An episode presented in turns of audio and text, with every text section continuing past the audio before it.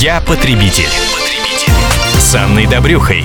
Приветствую всех, кто слушает радиостанцию «Комсомольская правда». В студии Анна Добрюха, и сегодня мы будем говорить о приятной теме, об отпусках. Ну, в Москве сейчас за окном ливень, такую же погоду, наводнение нам обещают в течение всей следующей недели, а мы все-таки поговорим о том, что греет, именно об отпусках, о том, как получить отпуск на максимально большее количество дней, у кого есть преимущество, потому что некоторые не знают, что имеют право на дополнительно оплачиваемые отпуска, как выиграть в деньгах, как грамотнее оформить для этого отпуск. Все эти вопросы, уважаемые слушатели, вы сможете задать авторитетному эксперту, который сегодня у нас в студии. Это человек, юрист, который знает не только хорошо российское трудовое законодательство, международное законодательство, но и хорошо знаком с практикой. Соответственно, вы сможете получить советы, как грамотнее действовать именно в вашей конкретной жизненной ситуации, чтобы и с руководством отношения, так сказать, не испортить, но и себе максимально выиграть и по срокам, и по деньгам. Я напомню, телефон прямого эфира, по которому мы ждем ваши вопросы и конкретные истории. восемь восемьсот ровно двести ровно девяносто семь ноль два, восемь восемьсот двести ровно девяносто семь ноль два. А также вы можете присылать сообщение на WhatsApp по номеру плюс семь девятьсот шестьдесят семь двести ровно девяносто семь ноль два. И короткий номер для смс-сообщений двадцать четыре двадцать. Вначале ставьте три буквы эр ка пэ по-русски или по-английски. Я представляю нашего эксперта. Это один из ведущих экспертов по российскому и международному трудовому законодательству, руководитель юридического направления Центра социально-трудовых прав Сергей Саурин. Сергей, здравствуйте. Здравствуйте. Итак, вместе с Сергеем мы ждем ваши вопросы и истории, а пока я а, зачитаю те истории, которые уже а, пришли на сайт «Комсомольской правды», ка пэ точка ру. А, ну, вот история буквально последнего времени, очень жизненная для многих. А, Сергей пишет, что он работает в страховой компании и, а, как а, и многих в нынешней непростой экономической ситуации, перевели на сокращенный рабочий день. Соответственно, зарплата в этой ситуации вычисляется пропорционально, да, количество отработанных часов. Она упала больше, чем на треть. А, таким образом, вот при сниженной зарплате Сергей отработал четыре месяца, теперь собирается в отпуск и переживает, что отпускных получится кот наплакал, исходя из зарплаты за последние три месяца. Сергей, давайте разберем, какой у нас срок берется именно для расчета отпускных, да, и насколько может сказаться на этих отпускных вот такое падение, снижение зарплаты. Ну, на самом деле, любое падение или снижение зарплаты в любом случае, скорее всего, на отпускных скажется, но следует отметить, что порядок расчета отпускных установлен э, правительством Российской Федерации, и правительство Российской Федерации прямо прописывает, что отпускные рассчитываются за последние двенадцать календарных месяцев, предшествующих месяцев, месяцу, да, предшествующих месяцу ухода в отпуск. А давайте сразу уточним, если человек в данной организации проработал, скажем, десять месяцев или девять, то будет, будут брать а, то будут учитываться только те месяцы, когда человек работал в данной организации. Так. А... После этого берется вся начисленная заработная плата, то есть не только оклад, но еще и премии, и компенсационные выплаты, все, за что работодатель платит налоги и взносы. Все это суммируется, делится на двенадцать и затем на прямо установленное количество дней в месяц, это двадцать девять целых три десятых. После этого средний дневной заработок, полученный после таких расчетов, умножается на количество дней предоставляемого отпуска, и мы получаем те отпускные, которые человек должен получить перед тем, как уйти в отпуск.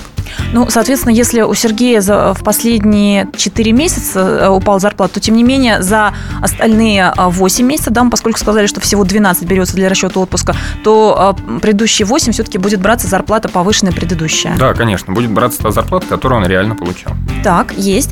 И я напоминаю, что свою историю или свой вопрос, связанный с расчетом отпускных или с количеством дней отпуска, либо, может быть, у вас возникли какие-то споры с работодателем по времени ухода в отпуск, по графику отпусков и так далее. Все эти вопросы вы можете задать нашему эксперту Сергею Саурину, руководителю юридического направления Центра социально-трудовых прав, позвонив по телефону восемь восемьсот двести ровно девяносто семь ноль два.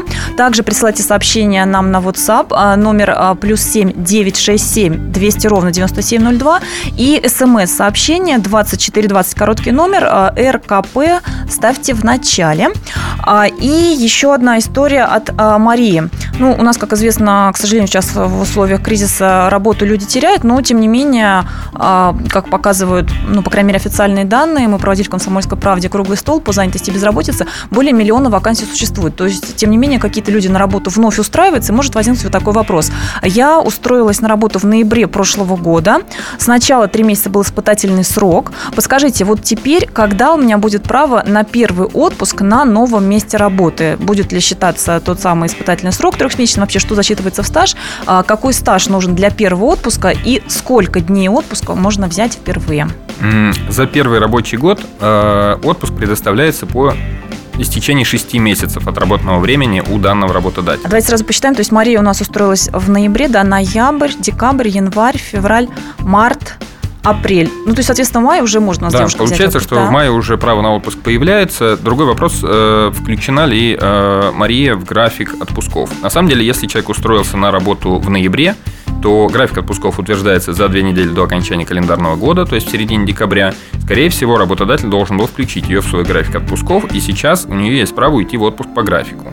Право на отпуск возникает по истечении шести отработанных месяцев, причем в стаж отпуска идет не только то время, когда человек фактически работал, но еще и время, например, незаконного отстранения от работы или время, когда человек находился в отпуске. В отпуске испытательный по беременности, срок тоже, родом, кстати, да, и так испытательный далее. Испытательный срок, само собой, включается в этот период, потому что человек в этот период работал. Отлично, на этом мы прервемся и ответим на звонок. Михаил, здравствуйте. Добрый день. А подскажите, пожалуйста, работодатель может делить отпуск, ну, месяцу, вот положим, две недели только дать отпуска, и за это время как, какие отпускные за две недели? То есть у вас было желание уйти сразу на двадцать восемь календарных дней, да, но работодатель вам посоветовал всего лишь на две недели брать, так? Да-да. В действующем трудовом кодексе прямо прописано, что допускается разделение отпуска на части, но только с согласия работника и только в том случае, если хотя бы одна из частей отпуска будет не менее четырнадцати календарных дней. То есть две недели – это довольно традиционный способ деления отпуска, но это возможно только при условии, что работник согласен на это. Если работодатель вашего согласия не спрашивал на разделение отпуска, то вы вправе требовать двадцать восемь календарных дней отпуск полностью. Ну вот, конечно, хотелось бы, Михаил, я думаю, не испортить отношения со своим руководством, с шефом.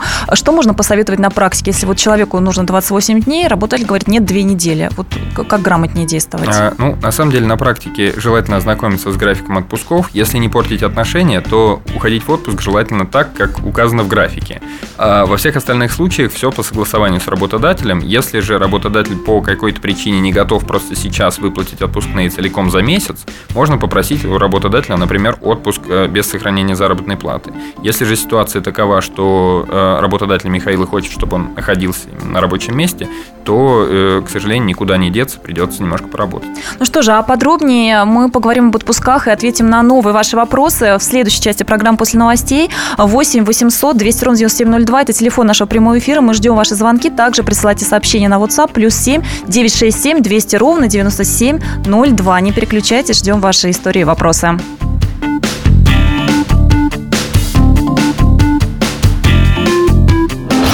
Я потребитель. Потребитель. С Анной Добрюхой. Все проблемы ему по колено. И по пояс любые критики. По плечу разговоры с теми, кто по локоть увяз в политике. Политика в России – это не только скучные речи и предсказуемые выборы. Политика в России – это еще и яркое шоу, это и схватка не только идеологии платформ, но и характеров и личностей. И потому программа о политике должна быть бескомпромиссной и жесткой, потому что веду ее я, Александр Гришин, политический обозреватель «Комсомольской правды». Политическое шоу «Руки по локоть» с Александром Гришиным. Слушайте каждый вторник в шестнадцать ноль пять по московскому времени. «Я потребитель». Потребитель. С Анной Добрюхой. Это программа «Я потребитель» на радиостанции «Комсомольская правда». И мы говорим об отпусках, о теме, которая греет в, эту, в этот ливень, идущий за окном сейчас в Москве. Надеемся, что в других регионах получше. И у нас в гостях один из ведущих экспертов по российскому, а также международному трудовому законодательству, руководитель юридического направления Центра социально-трудовых прав Сергей Саурин. И Сергей, отмечу, прекрасно знает не только законы, но и складывающуюся практику. Поэтому может дать вам жизненный совет, как в той или иной ситуации действовать так, чтобы и отдохнуть подольше, и отпускные получить побольше, и при этом не испортить отношения с коллективом и с работодателем. Мы ждем ваши звонки, истории, вопросы по телефону прямого эфира восемь восемьсот двести ровно девяносто семь ноль два. А также присылайте нам сообщение на WhatsApp номер плюс семь девятьсот шестьдесят семь двести ровно девяносто семь ноль два и короткий смс-номер двадцать четыре двадцать, буквы эр ка пэ ставьте в начале. И вот у нас есть сообщение на WhatsApp. Человек пишет, что работает в компании, ну, не будем указывать название, это одна из крупнейших крупнейших российских компаний, вернее, зарубежных, но работающих в России. Хочу э, за... Ну, мы напомним, что у нас по закону двадцать восемь календарных дней, да, в общем случае стандартный отпуск. А вот человек хочет за две недели получить компенсацию деньгами, а две недели отгулять. Но вот в этой компании такой практики нет. Насколько это законно и можно ли потребовать компенсацию, Сергей? А, ну, вообще предусмотрена в законе такая категория, как компенсация отпуска. И часть отпуска можно компенсировать деньгами, но только ту часть, которая превышает двадцать восемь календарных дней. Так, например, для некоторых профессий установлен основной отпуск продолжительностью более двадцати восьми календарных дней. Например, для преподавателей пятьдесят шесть календарных дней. Они могут взять компенсацию за двадцать восемь дней, еще двадцать восемь дней отгулять полностью. Если же у работника двадцать восемь календарных дней – это его основной отпуск, то, к сожалению, заменить половину из этого отпуска денежной компенсации у него не получится, это незаконно. То есть в данном случае работодатель действует правильно? Сергей, а вот э, если человек, скажем, увольняется и у него э, сохранились э, какие-то неиспользованные дни отпуска, вот в этой ситуации как? Вот при увольнении, на самом деле, это тот самый случай, когда э, можно попросить и получить компенсацию за неиспользованные дни отпуска. У работодателя есть обязанность выплатить такую компенсацию и право по желанию работника предоставить отпуск полностью с выплатой, э, соответственно, отпускных, э, отпуск с последующим увольнением. Такая практика тоже есть, но это именно право, а не обязанность работодателя. А вот выплатить компенсацию при увольнении – это обязанность. Так, есть. И вот у нас есть вопрос в тему от Ольги. Если человек увольняется, при этом он в данной организации трудится довольно давно, и вот, в частности, у Ольги есть какие-то дни отпуска, не использованы еще за, тысяч, за две тысячи четвёртый год. То есть довольно давно это все было. Она спрашивает, а какую зарплату будут брать для расчета отпускных? Та, которая была еще в те лохматые годы, или за последние двенадцать календарных месяцев, как мы говорили вот в прошлой части программы? Зарплата будет браться за тот период, который предшествует непосредственно непосредственно уходу в отпуск. То есть право, оно возникло в две тысячи четвёртом году, оно сохраняется до наших дней, но если в отпуск человек уходит сегодня, то именно сегодняшняя зарплата, то есть двенадцать, за двенадцать месяцев, предшествующих сегодняшнему месяцу, будет браться для расчета отпускных. Ну, то есть человеку не нужно каким-то образом копаться, либо той, той же бухгалтерии искать зарплату еще там, бог знает сколько да, лет конечно, назад. Да, конечно, не нужно. К тому же зарплата раньше, она наверняка была ниже, просто в силу того, что э, цены увеличиваются, зарплаты тоже увеличиваются, происходят инфляционные процессы и индексация. А, напоминаю, что мы сегодня говорим об отпусках, как отдохнуть подольше и денег получить побольше, как максимально грамотно все оформить. Сергей Саурин, юрист, эксперт по трудовому законодательству у нас в студии, и мы принимаем ваши звонки по телефону прямого эфира восемь восемьсот двести ровно девяносто семь ноль два. Именно в прямом эфире вы можете рассказать свою историю, выяснить все нюансы. И также на номер WhatsApp плюс семь девятьсот шестьдесят семь двести ровно девяносто семь ноль два вы можете прислать свой вопрос. И смс номер двадцать четыре двадцать РКП ставьте в начале. На WhatsApp нам пришло сообщение, что человек проработал год, зарплата почасовая. Как можно высчитать примерно сумму отпускных при почасовой зарплате? Нам нужно попросить у работодателя справку два эн дэ эф эл, где будет указана та зарплата, которая вам помесячно выплачивалась суммарно. Если это действительно белая зарплата, а не зарплата в конверте, то все это будет указано, и можно будет, исходя из вот этих э, сумм, указанных в справке, посчитать примерно отпускные. Так, ну у нас, увы, как говорят эксперты, мы, собственно, сами нередко видим, существует теневая занятость. Если работодатель вдруг по каким-то причинам такую справку не может предоставить, вот что, что вообще а, делать человеку? Проблема с теневой занятостью э, – это проблема довольно острая, и здесь все, возникает, все упирается в то, насколько работодатель вообще готов дальше исполнять те договоренности, которые вот устно были достигнуты с работником. Потому что если конфликта нет, если все хорошо, ну, можно обратиться к работодателю и попросить посчитать, сколько примерно получится отпускных. Если работодатель готов, он предоставит такую информацию, и нет никаких проблем. Если же работодатель будет говорить о том, что права на исчисление отпускных по вот этой э, серой части заработной платы у работника нет, ну, здесь, к сожалению, придется только довольствоваться тем, что указано в справке. Так, ну что ж, вот такая ситуация может сложиться. Мы обязательно еще поговорим о, о том, сгорают ли неиспользованные отпуска. Тема такая широко обсуждаемая в последние годы, поскольку были некоторые изменения в законодательстве, да, и у людей бывают спорные ситуации. Напомню, что Сергей Саурин, один из ведущих экспертов по трудовому законодательству, у нас в гостях.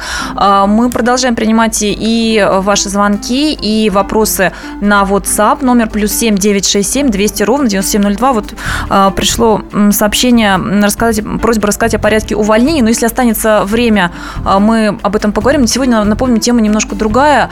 Отпуска. Все, что связано с оформлением отпуска, сколько дней можно взять. Ну, кстати говоря, вот еще есть вопрос темы. Мы в предыдущей части программы послушали Михаила, который хотел бы взять отпуск на двадцать восемь календарных дней сразу, но работодатель делит на две части. Говорит, что максимум две недели мы можем вам сразу дать. Что ответил на это Сергей, вы можете прочитать в ближайшее время на сайте Комсомольская правда, ка пэ точка ру. Мы выложим стенограмму этого эфира. А, Сергей, а если вот такая ситуация бывает, что человек хочет взять отпуск, наоборот, короткий, но вот много раз, скажем, по два-три дня. В кадровой службе нередко говорят, ну нет, минимум берите неделю, два-три дня это вот вообще никак не пройдет. Ну, на самом деле закон допускает разделение отпуска на неограниченное количество частей. То есть важно, чтобы одна часть была четырнадцать дней, не меньше четырнадцати дней, а остальную часть, если у вас еще четырнадцать дней есть, вы можете вообще по одному дню разделить и четырнадцать недель увеличить себе выходные, если работодатель на это готов, потому что это делается по соглашению работника и работодателя. Если же работодатель не готов, то, к сожалению, ничего не получится. Однако кадровая служба, когда говорит, что «Ой, извините, это незаконно, мы так не можем, мы бы хотели бы вам предоставить, но не можем», они немножко лукавят. Дело в том, что если брать отпуск на семь дней или на пять дней, то суть получится одна и та же, потому что с понедельника по пятницу и еще два выходных, и семь календарных дней отпуска, это так или иначе неделя отдыха. Но при этом в одном случае, если пять дней вам предоставлено, то у вас останется еще двадцать три дня, а в другом случае всего двадцать один день отпуска. Так, напоминаю, что Сергей Саурин, эксперт по трудовому законодательству, юриста у нас сегодня в гостях. восемь восемьсот двести ровно девяносто семь ноль два, телефон нашего прямого эфира. И у нас есть рубрика, которая называется «Буква закона». Там мы взяли выдержки, полезные выдержки из Трудового кодекса, которые говорят о некоторых преимуществах в плане отпусков для определенных категорий работников. Буква закона. Статья сто девятнадцать Трудового кодекса России гарантирует, что работникам с ненормированным рабочим днем предоставляется дополнительный оплачиваемый отпуск. Он не может быть короче трех календарных дней. Согласно статье сто двадцать два Трудового кодекса, право на использование отпуска за первый год работы возникает через шесть месяцев непрерывной работы у данного работодателя. Некоторым категориям работников обязаны предоставить отпуск и до истечения шести месяцев. К числу таких счастливчиков, в частности, относятся беременные женщины. Если будущая мама уходит в декрет, то обычный отпуск по ее заявлению предоставляется непосредственно перед декретным отпуском, либо сразу после него. Работники в возрасте до восемнадцати лет. Работники, усыновившие ребенка, детей в возрасте до трёх месяцев. А также некоторые другие категории работников в случаях, предусмотренных федеральными законами. Ну что же, вот такие преимущества предоставляются определенным категориям работников. восемь восемьсот двести ровно девяносто семь ноль два – это телефон нашего прямого эфира. Вы можете узнать о том, полагаются ли вам какие-либо преимущества. Может быть, вы тоже входите в какую-то такую категорию э, льготников. Сергей Саурин у нас в гостях. Мы говорим об отпусках, как отдохнуть подольше и получить денег побольше. И еще раз у нас интересуются м, по WhatsApp, напомню, плюс семь девятьсот шестьдесят семь двести ровно девяносто семь ноль два – это э, номер, куда вы можете прислать свое сообщение, вопрос. Еще раз у нас интересуется. Пожалуйста, повторите, работодатель принудительно делит отпуск пополам, по две недели. Это законно или должно быть только с согласия работника? Это должно быть только с согласия работника, но на практике, как правило, такое согласие получается у работника в конце года, перед тем, как составить соответствующий график, в который идет отпуск, уже разделенный на две части. Да, ну то есть мы напоминаем, что именно в декабре особенно имеет смысл заботиться, да, и при составлении графика отпусков напомнить работодателю, что можем, может быть, даже просто распечатать статью из Трудового кодекса, где говорится о том, что Что у нас там говорится, Сергей, по поводу продолжительности? Там говорится о том, что продолжительность отпуска составляет двадцать восемь календарных дней. Этот отпуск предоставляется целиком. И в случае, если работник готов поделить его, то э, его можно разделить. Только согласие работника. И в нашей рубрике «Буква закона» было упоминание о том, что у людей с ненормированным рабочим днем, что им полагается дополнительный отпуск не менее трех календарных дней. Ну, вот у нас буквально полминутки, Сергей, давайте уточним. Вот все, кто работает, остается там дольше шести-семи вечера на работе, могут рассчитывать на такой отпуск или далеко не все? Увы, далеко не все. На самом деле ненормированный рабочий день – это особый порядок, и этот порядок должен быть прямо прописан в трудовом договоре и в локальных нормативных актах работодателя. То есть должен быть приказ, где указано ненормированный рабочий день у таких-то работников. Вот это стоит иметь в виду. Сергей Саурин, один из ведущих экспертов по трудовому законодательству, у нас в гостях. Мы говорим об отпусках, как отдохнуть подольше и денег получить побольше. И мы продолжим об этом говорить, в том числе поговорим о том, сгорают ли неиспользованные отпуска после выпуска новостей. Мы ждем ваши вопросы по номеру восемь восемьсот двести ровно девяносто семь ноль два. Не переключайтесь.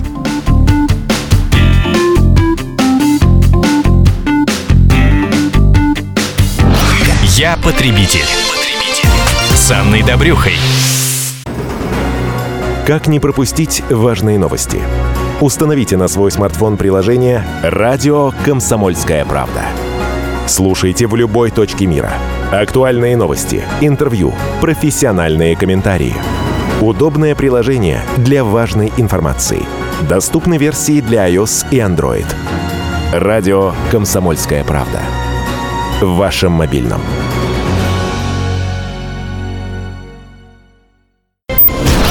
Я потребитель.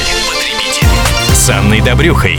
Вы слушаете радиостанцию «Комсомольская правда», в студии Анна Добрюха. И у нас в гостях сегодня один из ведущих экспертов по трудовому законодательству Сергей Саурин, руководитель юридического направления Центра социально-трудовых прав. Сергей, отмечу, является не только юристом и знатоком законодательства, но и практикует, поэтому подскажет вам, как в конкретной жизненной ситуации действовать наиболее грамотно, чтобы и отношения с руководством по возможности не испортить, но и отдохнуть как следует. Мы принимаем вопросы по телефону прямого эфира восемь восемьсот двести ровно девяносто семь ноль два.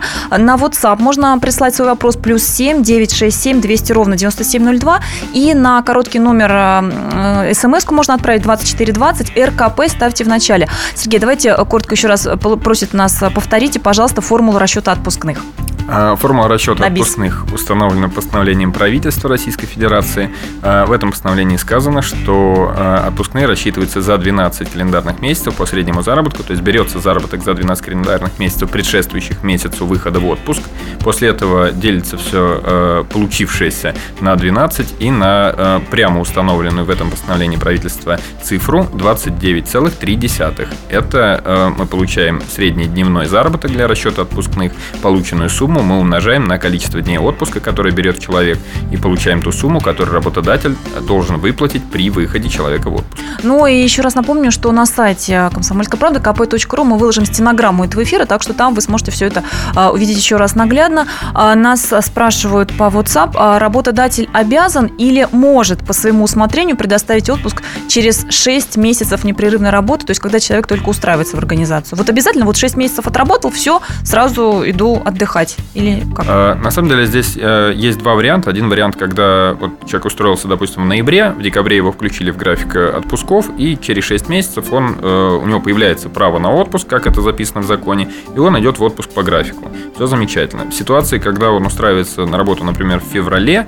в график отпусков он не попадает, потому что он был утвержден до того, как человек пришел на работу. Вот здесь вопрос спорный, который прямо в законодательстве не регулируется. Может ли человек уйти самовольно, без согласия работодателя, в отпуск по истечении шести месяцев? Я не рекомендую уходить самовольно в отпуск, потому что в этом случае работодатель может посчитать, что э, здесь решение об отпуске э, зависит все равно от воли работодателя, то есть с работодателем должно согласовываться, и уволить такого человека за прогул. Чтобы не э, порождать конфликт, лучше самовольно в такой ситуации в отпуск не уходить. Так, есть, принято. А, Сергей, здравствуйте, слушаю вас. Добрый день. Да, какой вопрос у вас? А, вопрос э, у меня такой. Работаю по графику, три дня работаю, два отдыхаю. Ну, бывают смены вечерние, ночные. И когда ухожу в отпуск, бывает, администрация отпуск назначает с даты вот с первого выходного или со второго выходного. Ну, то есть фактически ваши выходные дни, они засчитывают в отпускные? Да, да, да, да. Вот, которые перед отпуском. Понятно. Но здесь на самом деле очень важно, как составляется график отпусков и есть ли вообще график отпусков в вашей организации, потому что при составлении графика отпусков работодатель должен учитывать мнение работников и профсоюза, если таковые есть в организации. На самом деле, если по графику, то все работодатель делает бесспорно правильно, если просто так совпало. Если же работодатель таким образом пытается злоупотребить и уменьшить количество дней, в течение которых вы отдыхаете, ну, здесь, на мой взгляд, нужно первоначально договариваться, если если вы без графика уходите в такой отпуск, что ваш отпуск будет начинаться именно с первого рабочего дня. Если договориться не удастся, то можно пытаться обращаться в инспекцию по труду, можно пытаться обращаться в суд, но здесь вопрос, прямо скажем, спорный, просто потому, что выходные можно включать в отпуск, и они в отпуск включаются точно так же, как и рабочие дни, поскольку отпуск предоставляется в календарных днях. Вот в этом основная проблема. Сергей, ну а как-то, если попытаться договориться с работодателем, как человеку грамотно аргументировать? аргументировать наиболее так дипломатично? А, но мне кажется, наиболее дипломатично можно аргументировать следующим образом. Если человек добросовестно работает, если у него все хорошо, если работодатель заинтересован в том, чтобы он также продолжал работать, то ему необходимо отдохнуть. И, наверное, правильнее презентовать себя вот с той точки зрения, что вот я хорошо поработал, и просто чтобы мне дальше не начать там брак производить или что-то такое, мне нужен отдых, и будет правильно, если отдых такой мне будет предоставлен на мои рабочие дни, а не тогда, когда я отдохну так и так. А как отдохнуть подольше и денег получить побольше? Насколько это возможно? Мы принимаем ваши звонки по телефону прямого эфира восемь восемьсот двести ровно девяносто семь ноль два. Николай, здравствуйте, слушаем вас. Добрый день. Вот у меня такой вопрос. График, рабочий день, допустим, не, не прописан. То есть рабочий день не нормированный, но прописан в договоре как обычный восьмичасовой рабочий день. Работодатель работника периодически задерживает, то есть на два-три часа как бы в день. Это считается, во-первых, ненормированным рабочим днем, а во-вторых, за него полагается какие-то доплаты, ну, или доплаты, или отпуск. И плюс еще то вопрос по донорству. Если я, допустим, сдаю кровь, мне же полагается плюс три дня к отпуску, если не ошибаюсь. Николай, это а уточните, так? Когда вас работодатель задерживает на некоторое время, он это как-то оформляет в виде приказа, распоряжения? Нет, никак-то не оформляется, это просто выдается информативно как производственная необходимость. А хотя бы и, свидетели ну, как бы при не... этом есть? Вот кто, каким-то образом подтвердить это можно вообще? Ну, вот нас, ну, к примеру, вот у нас э, группа работников двадцать человек, всех, всех оставляют, все mm-hmm. свидетели получают. Да, понятно, есть, То да. есть это... Ну. Это, ну, в договоре прописано восемь часов. Когда мы возмущаемся, нам говорят, не устраивает, идите вон, ищите другую работу. Ясно, понятно. Да. Ну, это довольно распространенная практика, на самом деле. Но ненормированным рабочим днем здесь э, признать эту ситуацию не получится. Просто потому, что, как я уже сегодня говорил, ненормированный рабочий день – это довольно формальная вещь. Она должна быть прямо закреплена в трудовом договоре и в соответствующем приказе работодателя. А здесь же имеет место сверхурочная работа. И э, даже если работодатель не фиксирует в документах эту работу как сверхурочную, можно попытаться обязать его это фиксировать, если есть подтверждение. Действительно, то есть если есть люди, которые могут подтвердить с одной стороны, и документы, то есть распоряжение за подписью работодателя, что данный конкретный работник должен остаться на работе и поработать больше. Сергей, а если, если распоряжения все-таки нет, но при этом, допустим, там фиксируются, скажем, пропуска, да, когда человек ходил, выходил? Ну вот э, здесь уже вопрос доказывания, то есть в любом случае обязать работодателя признать эту работу как сверхурочную получится, скорее всего, только обратившись либо в инспекцию труда, либо в суд. И там уже вопрос будет, докажет ли работник, что это действительно была сверхурочная работа. Если докажет, то можно будет требовать дополнительной оплаты этой работы, либо, если работник хочет, то он может написать заявление после того, как установит, что работа сверхурочная, и потребовать предоставления отгулов за то время, пока он работал сверхурочно. То есть, кто вот решает, отгул поработал, или столько... деньги? Здесь решает работник. Сам работник? Р- работник обращается. И про доноров полагается донорам какие-то дополнительные отпуска? Что касается доноров, то здесь речь идет не о дополнительных отпусках, а о дополнительных днях отдыха. То есть донор освобождается от работы в, то, в тот день, когда он непосредственно сдает кровь, и ему предоставляется еще дополнительный день отдыха для восстановления, который он может использовать по своему усмотрению в любое время, в том числе присоединить к отпуску. А оплачивается этот день отдыха? Да, этот день оплачивается. Есть, отлично. восемь восемьсот двести ровно девяносто семь ноль два, телефон нашего прямого эфира с Сергеем Сауриным, одним из ведущих экспертов по трудовому законодательству. Принимаем ваши вопросы. Николай, здравствуйте. Здравствуйте. У меня такой вопрос. Я звоню с Ростова, работаю в организации, значит, ну, заставляют подписывать нас на полный, как бы, отпуск, договор, ну или там... Сразу двадцать восемь а календарных дней требуют уходить, да, наверное? двадцать восемь, да. А фактически дают, э, разрешают две недели и, и раз, а потом еще раз. Ну, то есть с перерывами. А вы хотите сразу двадцать восемь? Да. И при этом в графике отпусков написано, что у вас полный отпуск, да? Да, да. Сергей, что советуем? Ну, здесь, конечно, с одной стороны, можно просто выходить в отпуск по графику. То есть в графике написано двадцать восемь календарных дней. В тот период, когда, который указан в графике, работник может без согласия работодателя просто взять и уйти в отпуск, написав соответствующее заявление и потребовав выплаты отпускных. Если работодатель будет против, то он будет неправ, с него можно будет взыскать компенсацию за непредоставление отпускных вовремя и так далее. Это один из вариантов, но это вариант, скажем так, самый конфликтный. Второй вариант – это попытаться поговорить с работодателем, выяснить, выяснить, в чем же причина вот такого деления, и ну, просто поговорить, может быть, так серьезно, на чистоту, что раз уж по документам так, ну давайте по справедливости, по совести жить. Если в документах так оформляете, в противном случае давайте оформлять иначе, как требует это закон. Ну да, тем более, что у нас трудовая инспекция ведь периодически осуществляет проверки работодателя. Да, трудовая инспекция осуществляет да, проверки, и если работник напишет туда заявление соответствующее, то инспекция может прийти с неплановой проверкой. И как раз вопрос с предоставлением отпусков – это один из самых популярных вопросов, по которым выявляются нарушения у работодателя. Ну вот это стоит иметь в виду. А при сокращении неотгуленный отпуск учитывается или выдается лишь компенсация за два месяца и все, нас спрашивают по WhatsApp? При сокращении выдается выходное пособие за один месяц, затем компенсируется средний заработок за второй месяц после увольнения, если работник не устроился на работу, и это никак не связано с компенсацией неиспользованного отпуска, потому что компенсация неиспользованного отпуска выплачивается в момент увольнения при произведении окончательного расчета, точно так же, как и задолженность по заработной плате, если таковая образовалась. Поэтому выходное пособие само собой, компенсацию отпуска само собой выплачивается. И, Сергей, буквально у нас остается тридцать-сорок секунд, прям коротко, один из актуальных вопросов, после времени обсуждался.